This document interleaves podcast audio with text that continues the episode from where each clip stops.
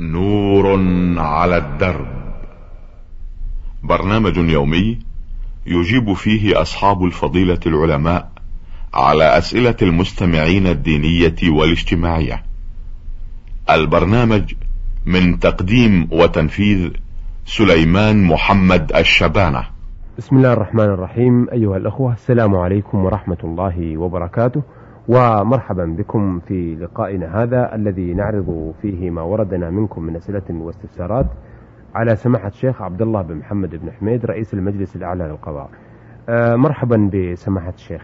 مرحبا بكم وبالمستمعين. أه سماحة الشيخ هذه الرسالة أه وردتنا من المرسل علي محمد العلي من الدمام. يقول هل يجوز أن أزور والدتي وأنا لم أحج بعد؟ وإذا كان هذا جائز فإنني أجهل كيفية الزيارة أي الطريقة التي يجب أن أتبعها كما أنني أجهل موقع قبر الرسول صلى الله عليه وسلم والمدة التي يجب أن يبقاها الإنسان هناك. فأرجو إعطائي نبذة عن كيفية الزيارة ولكم شكري. يا أخ علي محمد العلي من الدمام تقول إنك ترغب بأن والدتك تزور المدينة المنورة للصلاة في مسجد رسول الله صلى الله عليه وسلم وأنت لم تحج وتريد كيف طريقة الزيارة وما المدة التي يبقى فيها الزائر بالمدينة؟ نقول لك يا أخ علي المرأة إذا جاءت إلى المدينة تصلي في مسجد رسول الله صلى الله عليه وسلم فقط ولا ينبغي لها أن تزور القبر. وإنما زيارة القبر خاصة بالرجال. أما النساء فلا يزرن قبر رسول الله صلى الله عليه وسلم بل يصلين عليه ويسلمن عليه ويصلين في مسجده صلى الله عليه وسلم. فإن رسول الله صلى الله عليه وسلم لعن زائرات القبور فجعل زائرات القبور ملعونات لعنهن صلى الله عليه وسلم. وهذا الحديث يشمل زيارة قبره وغيره في أظهر قولي العلماء وإن كان هناك قول يستثني من زيارة القبور زيارة قبر رسول الله للنساء. لكن القول الصحيح المعتمد أن المرأة ممنوعة من زيارة القبور سواء كان قبر الرسول أو غيره. لكن إذا وصلت المسجد تصلي فيه وتصلي على الرسول وتسلم عليه. هذا هو الذي ينبغي في حقها. أما الرجل إذا صلى في مسجد رسول الله يتقدم إلى قبر الرسول وهو معروف محاط عليه لأنه دفن في حجرته تقول السلام عليك يا رسول الله. أشهد أنك رسول الله وأنك بلغت الرسالة وأديت الأمانة ونصحت الأمة وجاهدت في الله حق جهاده وتدعو بما تيسر, من التنويه. تذكر ما تيسر من التنويه بفضل النبي صلى الله عليه وسلم وشرفه وعلو منزلته. ثم تتقدم وتسلم على أبي بكر ثم عمر. هذا في حق الرجل. أما المرأة فكما قلنا لك لا تزور قبر الرسول ولا غيره. أما المدة التي يبقاها الزائر في المدينة ليس لها حد. يوم أو نصف يوم أو ما تيسر. وما تسمعه من أنه يصلي في المدينة أربعين صلاة في مسجد رسول الله. أي أنه يمكث ثمانية أيام. هذا لا أصل له. جاء في حديث ضعيف لا أصل له. والحاصل أنه لم يصح عن النبي صلى الله عليه وسلم أن يبقى في المدينة للصلاة في المسجد مدة معينة لا يوم ولا ثمانية أيام ولا أقل ولا أكثر. بل لو جاء وصلى على في المسجد وسلم على الرسول ثم مشى في طريقه إلى بلده أو إلى الجهة التي يريدها لا بأس به إن شاء الله والله أعلم. أحسنتم. آه هذه الرسالة وردت من عبد الله العبد العزيز الوايل التوجري من بريدة من الطرفية الشمالية. يقول فيها المكرم مقدم برنامج نوع على الدرب بعدها التحية أرجو عرض هذه الرسالة على سماحة الشيخ عبد الله بن محمد بن حميد. آه يقول أفيدكم أني صرفت وحولت ريالات سعودي إلى كويتي. هل يجوز الصرف والتحويل؟ سواء أم لا بد من القبض. قبل التحويل. مع العلم أني أبايع الصراف وأفهم مقدار الدنانير قبل التحويل. أفيدونا ولكم جزيل الشكر. يا أخ عبد الله بن عبد العزيز التواجري من الطرفية الشمالية بالقصيم. تقول هل يجوز مصارفة النقود السعودية مثلا بالدنانير الكويتية أو الدولارات أو غيرها؟ بأن تسلم له ريالات سعودية. على أن يحول لك دنانير كويتية أو غيرها من العملات الأجنبية. مع علمك بمقدار ما تساويه إلا أنك لم تقبضها.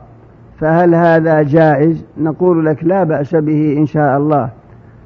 ما دام أنك سلمت المبلغ وتعرف قيمته من الدنانير الكويتية مثلا وأعطاك تحويل إلى محل في الكويت أو في غيره بمبلغ معين معلوم. أرجو ألا حرج في هذا إن شاء الله ولا بأس به لأن مثل هذا لا يشترط فيه التقابض. بل أنت في الحقيقة وكلت هذا أن يقبض لك أي الدنانير سلمته مبلغا والتزم لك بهذه الدنانير المعروف مقدارها وأعطاك تحويلا بها إلى محلهم في الكويت أو محل غيرهم مما جرت المعاملة بينه وبينه المقصود أن هذا لا بأس به إن شاء الله والله أعلم. آه، أيضا يقول آه، عبد الله آه، أخبركم أن عندي ذهبة مثمنة وفيها ذهب ولها ما يقارب ثلاث سنين وجعلت من من يشيد عليها مقدار سنة. ولها عندي ما يقارب ثلاث سنوات. أفيدونا كيف نفعل بها ولكم جزيل الشكر. يا أخ عبد الله تقول إن عندك لقطة ثمينة وفيها شيء من الذهب وأنك عرفتها سنة وهي الآن عندك لها نحو ثلاث سنين. إن كنت عرفتها التعريف الشرعي فهي لك. وصفة التعريف الشرعي الذي به تكون اللقطة ملكا لك هو أنك متى وجدتها؟ عرفتها في مجامع الناس في البلد التي وجدتها فيه. في الأسبوع الأول كل يوم عقب الصلوات وتنوه عنها إلا أنك لا تذكر مقدارها ولا كيفيتها بل تضبط صفاتها. فإن جاء أحد وصفها لك, لك بما تتميز به فادفعها إليه. المقصود أن التعريف في الأسبوع الأول كل يوم ثم بعد الشهر ثم بعد كل أسبوع مرة ثم بعد كل شهر مرة.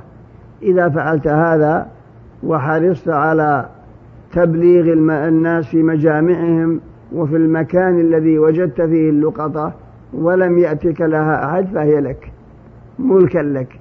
لأن النبي صلى الله عليه وسلم سئل عن لقط عن اللقطة فقال اعرف عفاصها ووكاءها ثم عرفها سنة فإن جاء صاحبها فادفعها إليه وإلا فهي لك.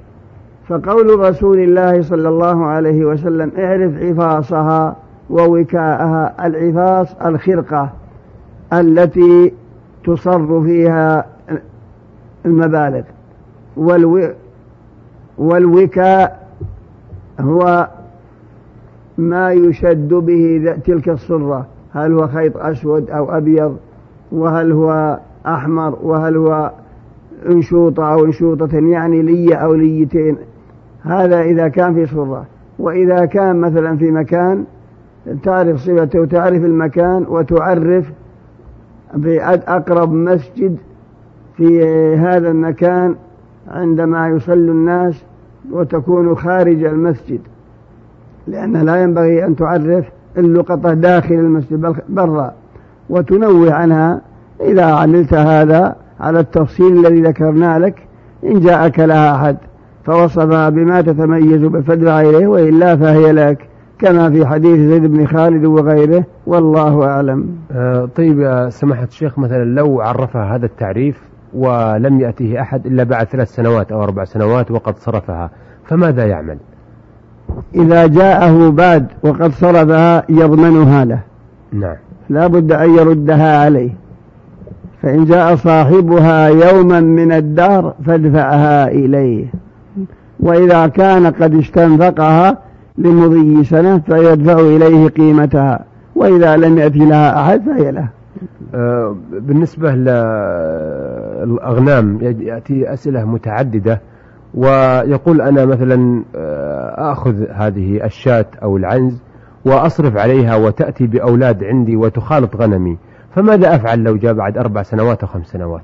بالنسبة للشاة قال النبي صلى الله عليه وسلم لما سئل عن ضالة الغنم قال هي لك أو لأخيك أو للذئب.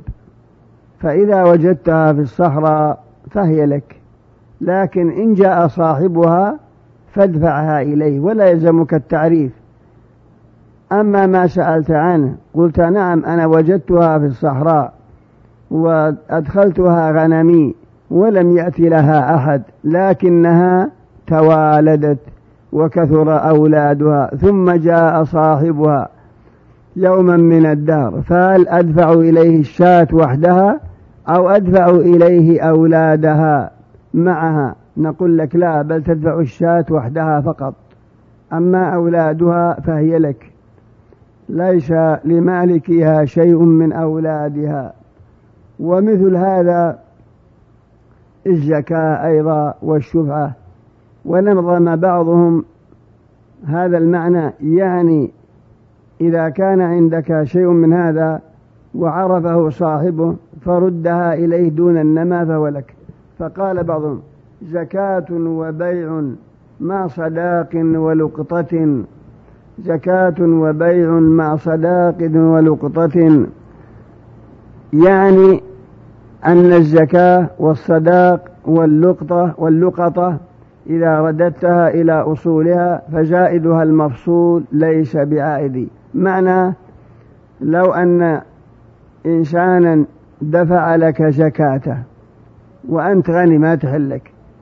وبقيت عندك مثلا أو أنت فقير ودفع لك الزكاة وبقيت عندك وتوالدت. لكن اتضح أن الشاة معيبة ما تجزي في الزكاة فإنك تردها إلى صاحبها وأولادها لك. أو مثلا الصداق تزوجت امرأة على أن تعطيها مثلا خمس من الإبل خمس بكرات هذا جهازها فاستلمتها المرأة خمس البكرات ولكنها ولدت عندها هذه البكرات. آه ثم اتضح أن بها عيب أو أنت بك عيب كأن تبين أن فيك شيء من البرص. وادعت المرأة أنها لا تعلم. قلنا لا بأس هذا عيب. ردي عليه إبله فإنها ترد عليك البكرات وأما أولادها فهي لها.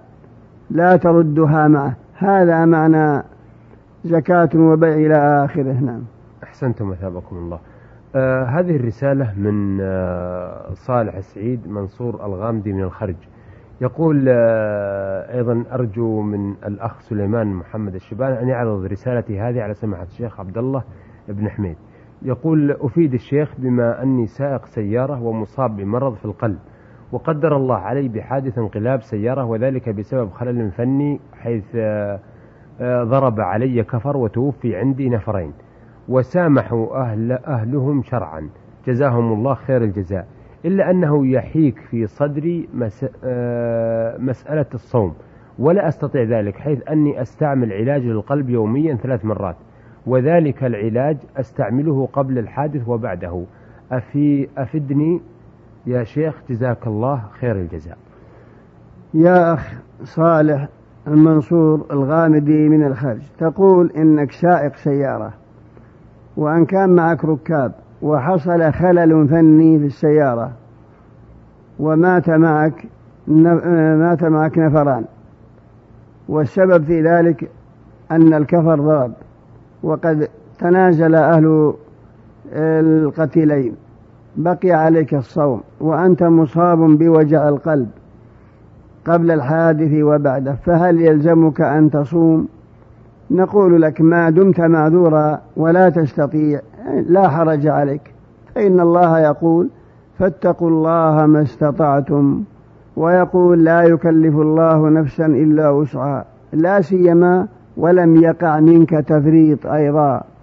أما لو وقع منك تفريط فيلزمك لكن إذا لم يقع تفريط وأنت أيضا بهذه الحالة فأرجو أن لا حرج لأن كفارة القتل عتق رقبة أو صيام فإذا لم يجد فصيام شهرين متتابعين. وهل هناك إطعام؟ مذهب كثير من أهل ما فيه إطعام. المقصود أرجو أن لا حرج عليك. ما دمت ما فرطت من جهة السيارة وهذا لا بسرعة ولا نوم ولا خلل ومتفقد حتى كفراتها ولكنك لم تعلم بأي شيء عنها. وكذلك أنت مصاب بمرض القلب فأرجو ألا حرج ولا ولا ذنب عليك إن شاء الله ولا يلزمك صوم ما دام أن الأمر كما ذكرت والله أعلم. أحسنتم أثابكم الله. أيها السادة إلى هنا نأتي على نهاية لقائنا هذا الذي استعرضنا فيه أسئلة السادة علي محمد العلي من الدمام وعبد الله العبد العزيز الوايل التويجري من بريدة من الطرفية الشمالية. وأخيرا رسالة صالح سعيد منصور الغامدي من الخرج آه، عرضنا الأسئلة والاستفسارات التي وردت منهم على سماحة الشيخ عبد الله بن محمد بن حميد رئيس المجلس الأعلى للقضاء. شكرا لسماحة الشيخ وشكرا لكم أيها الأخوة وإلى أن نلتقي بحضراتكم نستودعكم الله والسلام عليكم ورحمة الله وبركاته. نور على الدرب. برنامج يومي يجيب فيه أصحاب الفضيلة العلماء على أسئلة المستمعين الدينية والاجتماعية. البرنامج من تقديم وتنفيذ سليمان محمد الشبانة.